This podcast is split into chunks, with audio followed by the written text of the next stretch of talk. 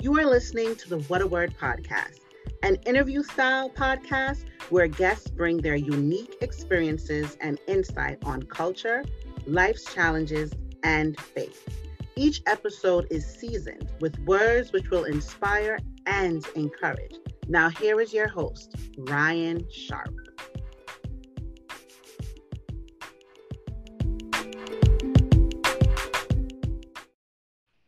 Welcome to the What a Word podcast. It's a wonderful Saturday evening where I am. And I, as always, I'm honored to be a conduit each week. Uh, our weekly podcast has guests to address life challenges, uh, culture, and faith. Um, what I've also been doing is amplifying uh, some unconventional professions. Uh, today is no different. Um, my guest today is Rihanna Seister. She's a St. Petersburg native a lover of books, a student data and evaluation manager at CAP, a not for profit. And uh, she's also pursuing her master's degree in public policy, which she plans to complete in April.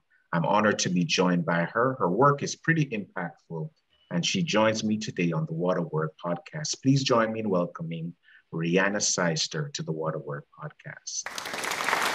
Welcome. welcome.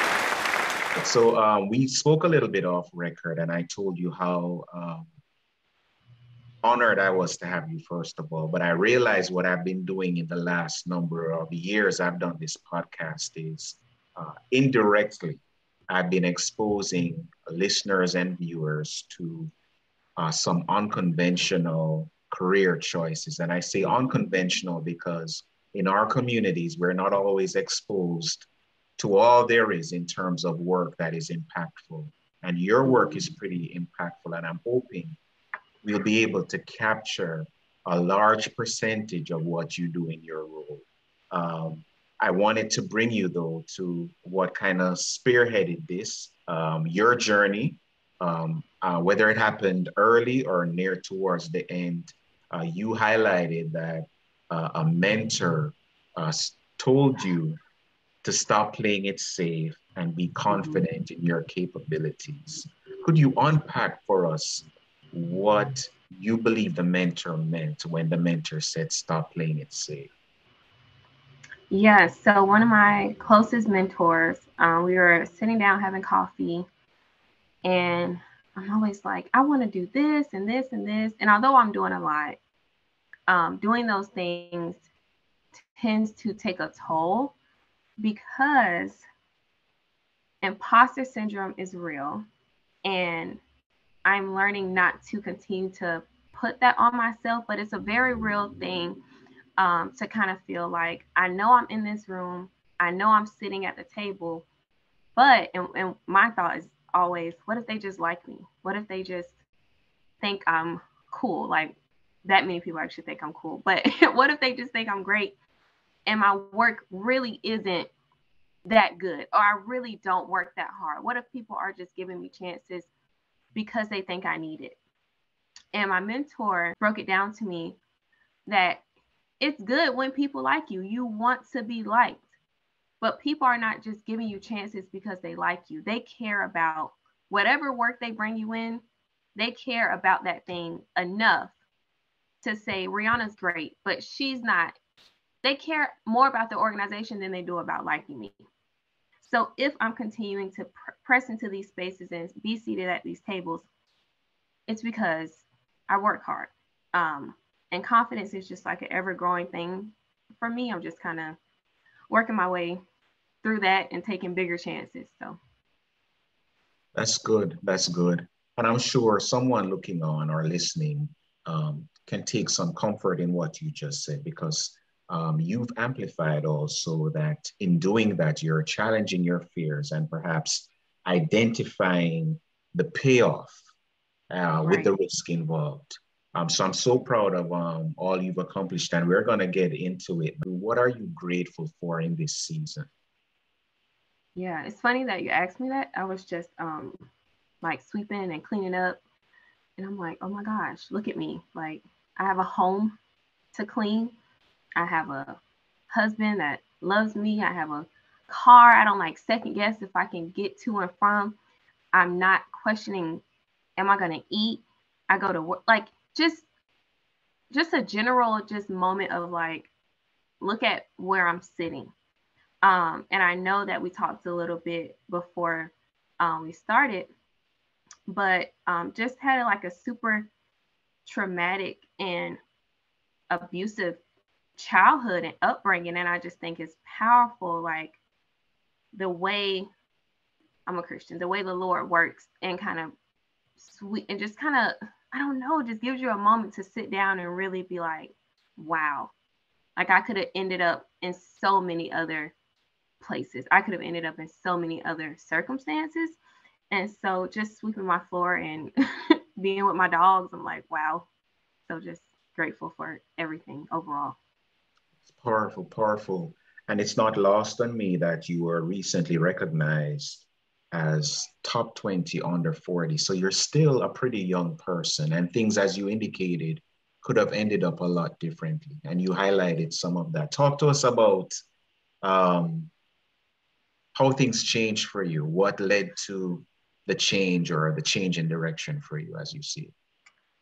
Um, so I was adopted when I was 10, but I want to say before that, I got into education because my teachers were always the consistent good for me. My teachers, like, I knew home might be a mess, but when I go to school, the teachers are going to be there. They're going to be nice to me. It's going to be clean. I can, re- I can be, I can rely on school. And so I always wanted to be a teacher. Um, being a teacher for two years, I recognize that the change I really want to see in education is policy led. And it's not the day to day. Now, the day to day is important. I love seeing my kids, I love talking with them, spending time with them. But the disproportionality in what we see across K through 12 education is so systemic and it is so deeply rooted um, and so that's what led me to get my master's in um, public policy. And that's sobering. Your experience, what your expectations were when you went to school every day. Uh, school sounded like it was a safe place. Mm-hmm. Your mm-hmm. study, however, um, and we'll get into it, we could probably touch on it now. Your study focuses on discipline being a, a, a an avenue or a conduit uh, to mm-hmm. from the school to the prison pipeline. Unpack that for listeners and viewers. Yeah. So my favorite quote is actually by well, one of my favorite quotes is by Bettina Love. And she quotes that there is no school to prison pipeline because school is the prison. And that took me down a whole avenue of like, okay, like how are schools prisons. And so, what I'm studying for my master's is how teacher biases, police presence on campus, teacher race, lack of training, how all of those things impact how Black students are perceived and then disciplined. Um, and so, a current book I'm reading by Kristin Henning, um, it states that Black children are disproportionately disciplined and criminalized because they're not seen as children. And we have a tendency to adultify children, especially girls. We don't give them their girlhood and their boyhood. And I'm talking specifically Black children. We see Black girls being written up for referrals that are so subjective. So I'm seeing referrals like she was disrespectful or she had a bad attitude. And that is so easily perceived differently because let's say a white male teacher is talking to a young black girl and she's doing this like I'm doing now. It's just a natural kind of cultural thing that we do. Oh, she was aggressive, you know, she was defiant, and I can talk to that same student and we're just chilling.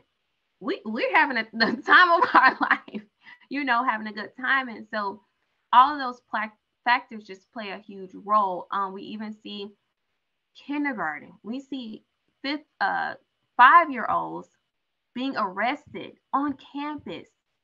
And it's just insane to me how all those things play a factor. And then, like we said earlier, they come from me and then they, they get to you.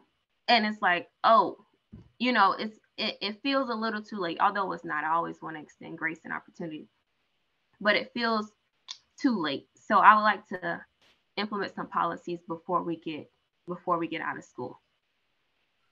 Wow, wow, wow. Because you know, as you were talking, I thought about it, you know, that even if a student has a bad day or a disagreement or has some disagreement with the person in authority, there doesn't seem to be a lot of grace being offered to children depending on the color of that child. Yep. And that's very sobering. Mm-hmm. Because your experience sounded a lot different. It sounded like you had teachers who worked with you, who had empathy. Mm-hmm. And mm-hmm. you're pointing out now that the studies confirm that, especially in your right. state, this is no longer present. Yeah. Right. Absolutely. For sure. Oh, wow. Uh, so you um, are a lover of books, and we'll get back to your career in a second. uh, we'll, we'll get back to it. A lover of books. Um, was there a book that you wish you had gotten earlier in life that stays on your bookshelf, gets reread over and over again, get gets referred to over and over again? Yeah. So it's interesting because there's there's not really a book I wish I would have got earlier because it came when it was supposed to come. But um, Angela Davis, um, Women, Race, and Class. Um, I wish I had gotten that book earlier because it really just is so empowering. Like Black womanhood is just so unique, and the history behind it is just, I mean, it's just crazy. Behind being a Black woman and being where I am today, the history behind that.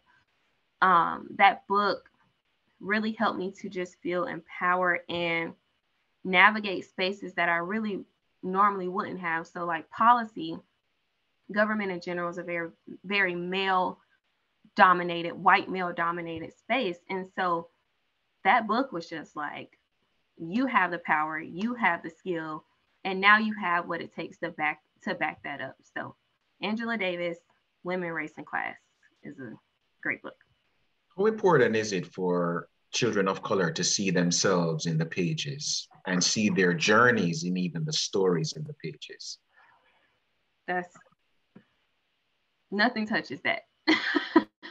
nothing touches a little black girl, a little black boy being like, oh, they look like me, you know, and I'm not gonna say little anybody, right? It impacts us. Representation impacts us even well into our adulthood um, is so important. And so I kind of have another point about that, but um, we'll, we'll move forward. yeah, man, we'll get back to it. We'll get back to it for sure. Because as you mentioned, policy, it seems to me, and I think you would agree that policy is what drives education forward and even backward. Talk to us about what you see in your work where policy is concerned. Yeah, so um, equity and policy it can be really far apart or can be super, super close. So, one of my first professors in the program told me that if you care about social change, if you care about justice, you care about policy. And I think we kind of see the opposite of that in some ways with like the current movement of education, um, especially here in Florida. Um, we're seeing a lot of politicization, we're seeing a lot of polarization of education. Uh, we have this whole movement about what can be read in the classroom and what can be administered by teachers in the classroom. Um, we are in a phase of student stories being completely just wiped out um, on the in the sake of we don't want to you know shake the table too much um, we see like the safe space stickers are not allowed in schools anymore.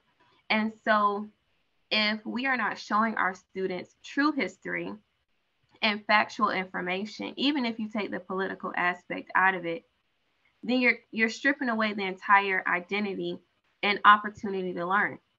Because even growing up in my home, right? I grew up in a very conservative black household.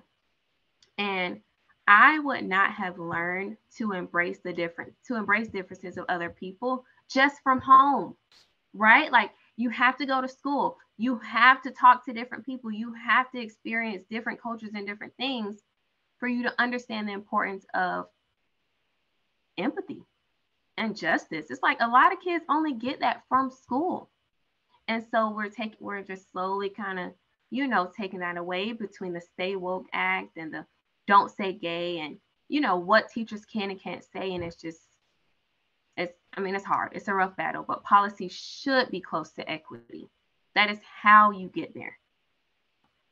A light bulb went off Rihanna, when you made that point, because you know, I'm thinking even my own life, and when I think about how did I get here, history is mm-hmm. what informs that, especially when you're forced to go back and look at decisions and things you had no mm-hmm. control over. And I would like to think for someone looking at the world with all the different cultures, and they mm-hmm. want to determine how did certain groups get where they got and how did others end up where they ended up what impacted those groups beyond uh, decision making and morality? Were there outside factors? Mm-hmm. Like you said, it brings right. to bear a more honest conversation and perhaps some empathy. Because Absolutely. you're seeing now that some people who are in dire straits or who are challenged on every side, it wasn't mm-hmm. because of a decision they made. Right. You know? Right. And, and and to your point, uh, critical race theory and um, true history would help to address um, meaningful change. And mm-hmm. I think coupled with policy would help us to have some truth and restoration and reconciliation. Rather. Yeah. Yeah, so we got like textbooks saying like we're not using slaves anymore. We're not even using enslaved people. We're using like workers. I'm like, what is happening? like, you know, I want to say I'm shocked, but I'm I'm not. It's Florida. So yeah. So I mentioned to you that um, a mentor of yours challenged me. In fact, when we spoke, I said to her at the end, I believe I'm meeting my clients too late in life. I'm a public defender. And I said, I would love to be in a place where I could address the school to prison pipeline head on and she said, that would be a powerful thing if you did it.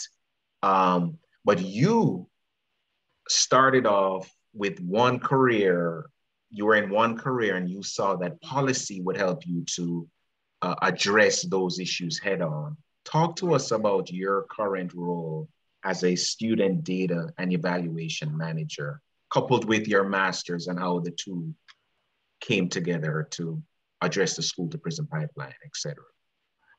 So my love and interest in data and research came from school, um, came from my public policy background. And I went out into a role um, where, so the organization I work for, we provide arts education in K through 12 schools in Duval County.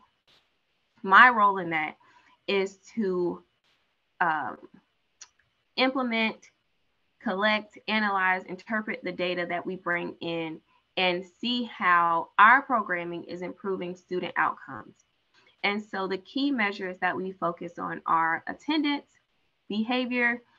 Um, you're looking at like academic records, student confidence. How are we impacting our students through arts education? Duval County is majority Black students, and that displays itself in our um, data for our organization of who we're serving. And so I'm not an arts person. I never done any arts stuff, but I care about numbers and I care about the story that numbers tell. Um, and so just managing program evaluation tools and seeing how what we're implementing impacts students. And that's something that you have to do a policy. The last step of any policy in its implementation is evaluation. Is it working? Do we continue it? Do we stop it? Or what needs to be fixed or what needs to be addressed? So that evaluation piece is, is critical. What do you feel when you see that something works? I mean, with all the data showing the stark realities Mhm. of the lives Mhm. of your target group, um, Black and Brown children. What does it do for you as an analyst when you see this is in fact working? it feels good. Okay. It feels good. And I'm like, okay, we can keep going. We can keep driving. But I'm also a very type A Enneagram one personality. And so I'm critical and I'm logical. And I'm like always like, this is working, but how can we make it better? How can we make a bigger impact? How can we get more students? And I'm also very cautious of the fact that the world and our kids are moving fast. Like they are changing quick. And so what what works now or what worked 10 years ago, that might need to be redone and, and polished and brushed up because I mean we're just moving fast. So even if something is successful and it feels good and it works and we keep doing it, I'm also very conscious of the fact that we can do better. We can always do better. And change change happens. It's inevitable and you got to keep up with it. We got to be able to keep up with it. So I wanted to also follow up with um, what are the factors that point to uh, successes or failures in terms of the evaluation? And um, your bio seems to speak about how important it is to empower differences in Mhm. students in terms of education.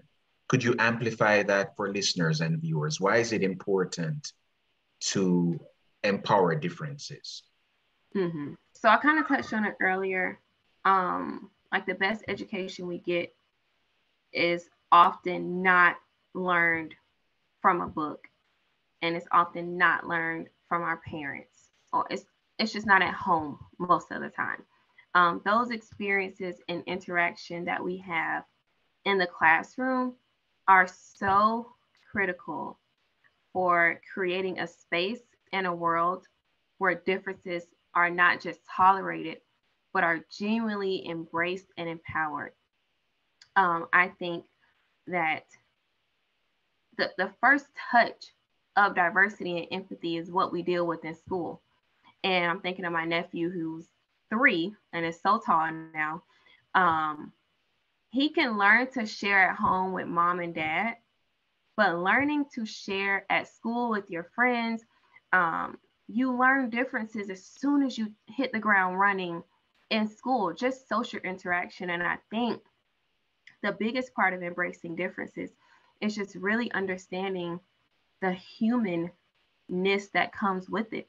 Like we intellectualize it and we read up on it and we study it. But sometimes it's, it's really just as simple as a human as, a, as another interaction. And I also think about the impact on educators and how the shift that education is taking takes a toll on them. Um, we have Black educators, LGBTQ educators, um, educators with disabilities. And so, if we continue to push out this level of diversity and embracing differences, then we're also really, really, really impacting our teachers, our educators as well, because it's hard enough. I taught for three years and it's hard. I surely don't want to show up somewhere where I can't be my full self and I can't, you know, tell my stories to my students. So it's so impactful all around, just and not just our students, but our teachers, our administrators, um, and our communities as well to embrace differences for sure. You are nothing short of a miracle because, as you highlighted in the beginning, you were adopted, and um, your adoption, part of your experience that it seems, based on everything that's happened to this point, uh, changed your life for the better. Uh, could you say something to us about um, the role your adoptive parents played in your life? Yeah, I, I love to brag on my parents. Um, so they were not like foreign to me. Um, my mom, I'll tell a quick story. My mom was an alcoholic and she was nine months pregnant, drinking at a party, having a good time. And she had only known my godparents for a couple of hours. And she was she was tipsy and she asked them to be my godparents, and they took that very seriously. Um, I was over their house most weekends, and then when she got to be really, really sick, um, when I was 10, um, they kind of transitioned me into their home.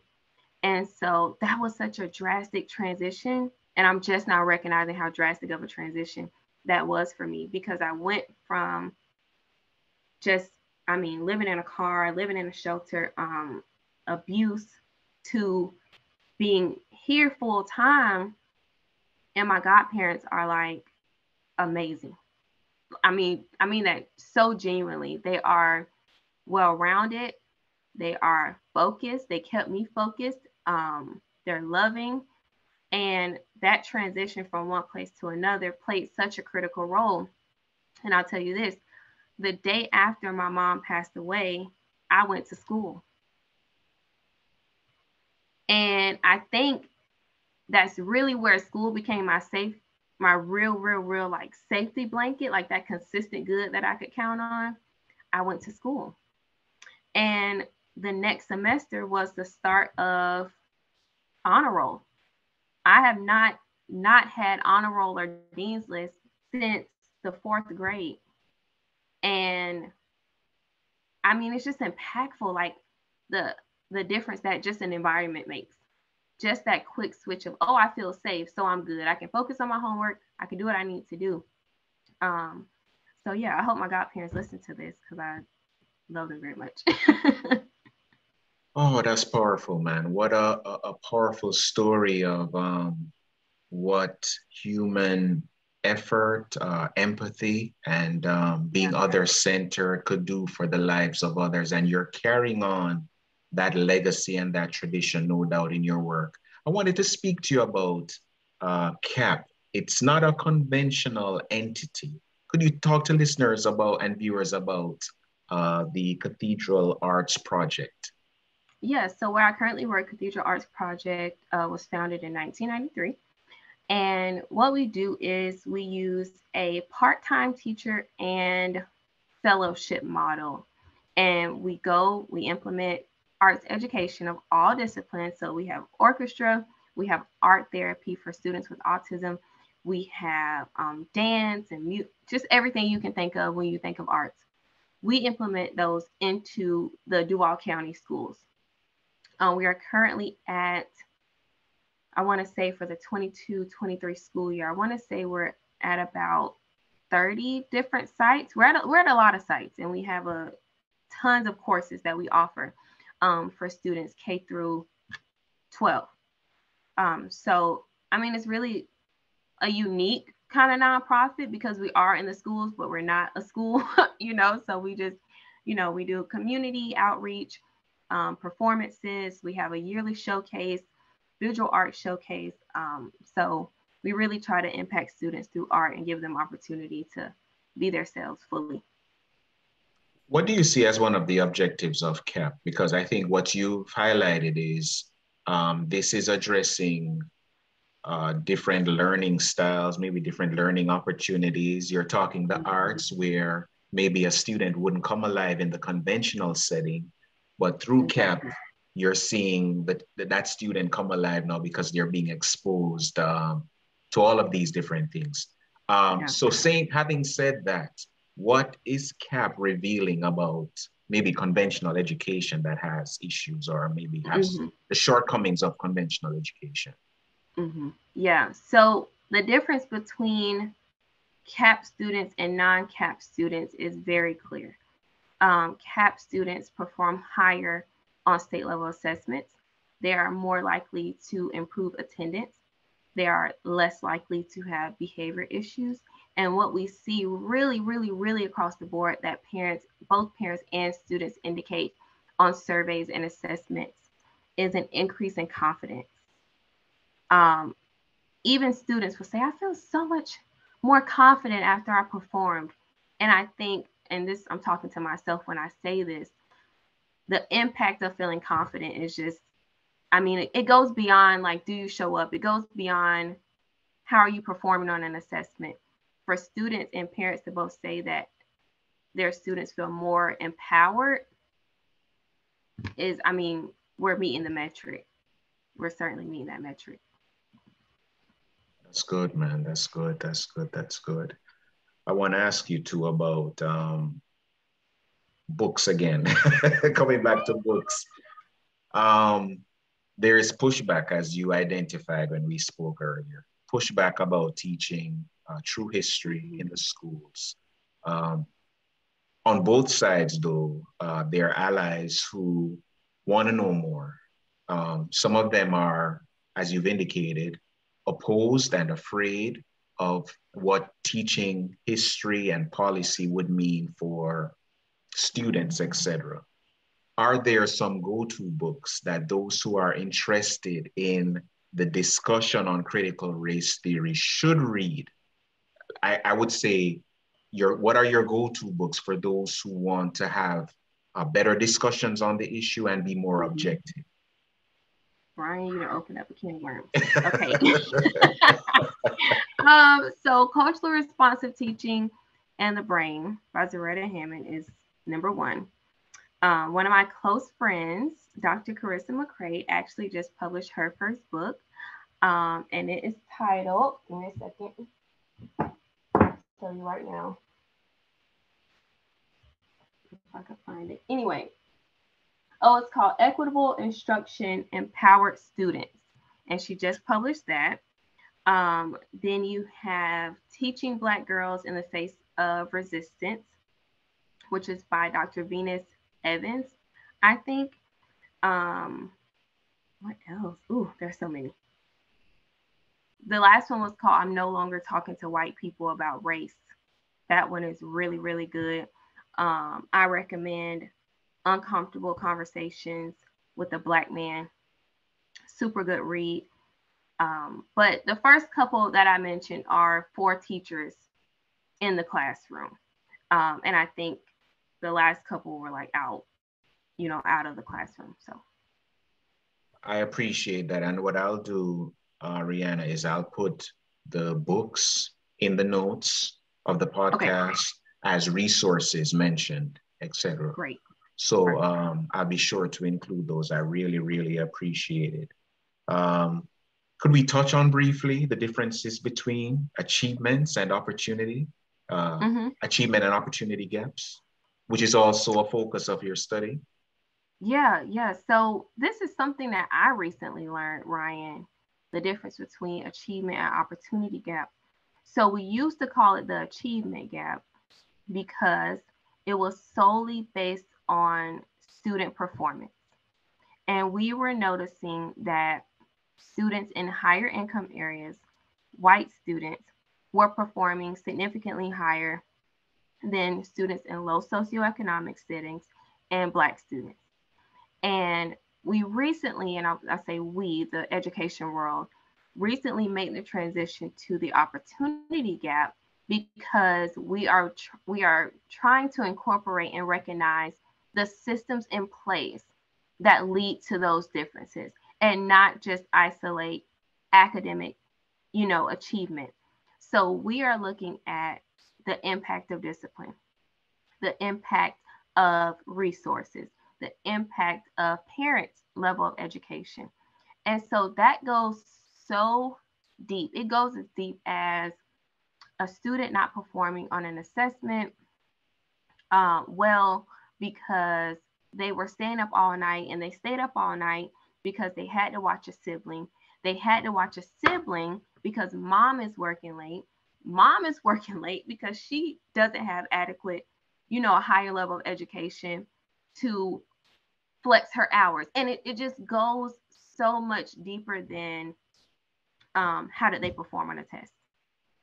And so I think that that is so impactful because we look at a whole we look at the whole story we look at the entire system at play and not just high achieving low achieving. But what what is impacting that? And so i really like that we made that transition from achievement to opportunity gap.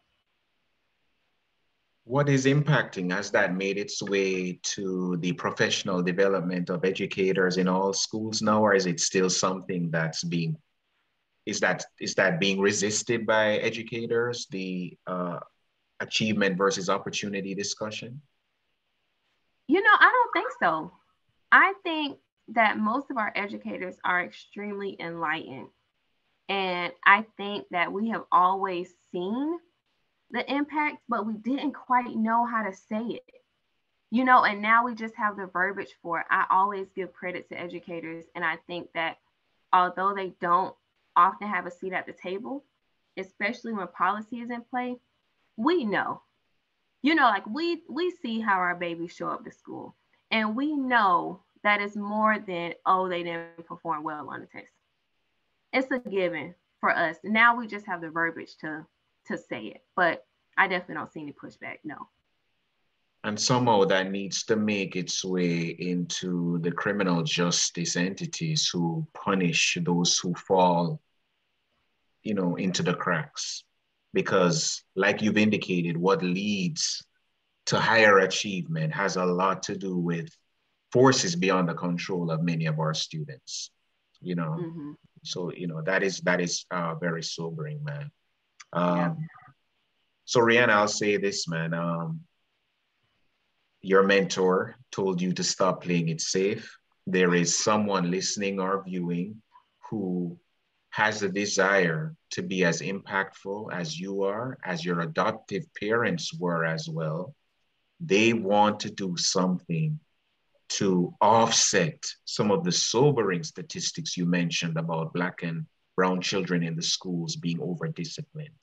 And right. they're perhaps thinking, well, could I become a teacher? Um, is, is education the role for me? Or, or, or, perhaps there's more I can do in terms of uh, implementing policy. Um, so it, it's a twofold question. One is just uh, generally speaking, for that individual who is playing it safe, what could you say to that person about um, moving beyond that that space where uh, playing it safe feels the most comfortable to them? And then I'll ask you later on to talk about ways people of color and our allies can become more involved in policy and effectuating change? Mm-hmm. So I think, although that's a twofold question, it kind of go together. Uh, I always encourage everyone, even if you don't have a child in education, even if you're not a teacher or an administrator, that you go to your school board meetings. You attend your city council meetings. And not only do you attend those things, but you make your voice heard at those at those situations. You also get involved in your local schools. Um, some people call them SAC, some people call them different things. Um, in your committees, because schools they they are reaching out and pulling for community involvement. Um, I encourage everyone to build a relationship with your local and even state level legislators write those letters, send those emails, make those phone calls. But before that, explore yourself and where you stand. Make sure where you stand and where, where your heart is at is in the right place. Because a lot of times we can play the savior role and we don't need saviors. We need allies. We need people that care about the work. Um, I know in Jacksonville, there are a lot of workshops that are put on um, by a place here called JPEF, which is a think and do tank. Um, get involved in any organization that's local to you that is impacting education. Um, we recently passed a millage referendum um, to give increased teacher pay, increase the funding to arts and sports. And that was like such overwhelming community involvement and I know a lot of people don't know where to start. So if there's someone in your community that is in education, reach out to them. That's how I found my mentor. I was searching, I sent her an email. I'm like, hey, I want to know you and your work. And I've done that several times. One of my mentors is actually the chairman of the school board, Darryl Willie. Um, and I have no problem just saying, hey, I want to know you and your work. And, and people care about that. We need as many people, as many good people in education as possible. I don't want to encourage, you know. That's good. That's good. And I'll say finally this uh, that person who is dealing with the weight of imposter syndrome, code switching, etc. Um, you, you've clearly indicated Ooh. the importance of having mentors. Mm-hmm. But there's mm-hmm. somebody who's just met you for the first time via this podcast and this uh, YouTube, and they're looking for some encouragement because they're dealing with those issues as well. I'll ask you to say something finally to that person. Yeah, to the person who's dealing with um, feeling like they don't really belong or they're here by accident. Kind for a moment, I would hide my insecurity behind humility. I would always say, Well, I'm just staying humble. I'm just staying humble. And it really was insecurity. It really was, Oh, I don't feel like I belong here. And so that took just a lot of deep diving personally. It also looks practical, um, like me stop saying I have imposter syndrome and stop when I get off an interview or a podcast. I'm like, oh, did I mess up? Did I? It kind of looks like cut it, like stop it where it is. Um, it also looks like affirmations on my mirror and in my car and on my phone, um, and understanding that you're nowhere by accident. And I think if any story tells that, it's definitely mine because we talked earlier, I could be anywhere doing anything. And so let your story kind of empower you as well. Um, and look at your current circumstances and and run with it. And really I mean, I've seen a lot of people get stuff that weren't, they didn't really earn it, but they were confident. And they're, you know, somebody who's confident, like being confident is just half the battle. So if I just act confident enough, at some point, I'm gonna start really, we're gonna start really believing it about ourselves for sure. Awesome, awesome, powerful. Thank you so much uh, Rihanna Seister, St. Petersburg native, a student data and evaluation manager, um, working on master's degree in public policy, um, transparent, shared a lot. Thank you so much. Please, Rihanna, please let us know uh, if, if you're available for speaking engagements or whether you're comfortable with just having people connect with your journey. Please share all your handles with us. Yeah, for sure. I'm totally open. I love I love to talk if you can't tell. Um, um, LinkedIn is first and last name Rihanna Seister. Facebook is Rihanna Seister. Um, Instagram is at R underscore S S C Y S T E R. Um, and that's pretty much where I am. And I'm always open. I'm super available, super, super, super available. So thank you so much, Rihanna, for joining us on the Water Word podcast. Blessings to you on your journey and um, continue to blaze a trail. We're so proud of you and thank you for all that you do. And thank you again for joining us on the a podcast. Thanks.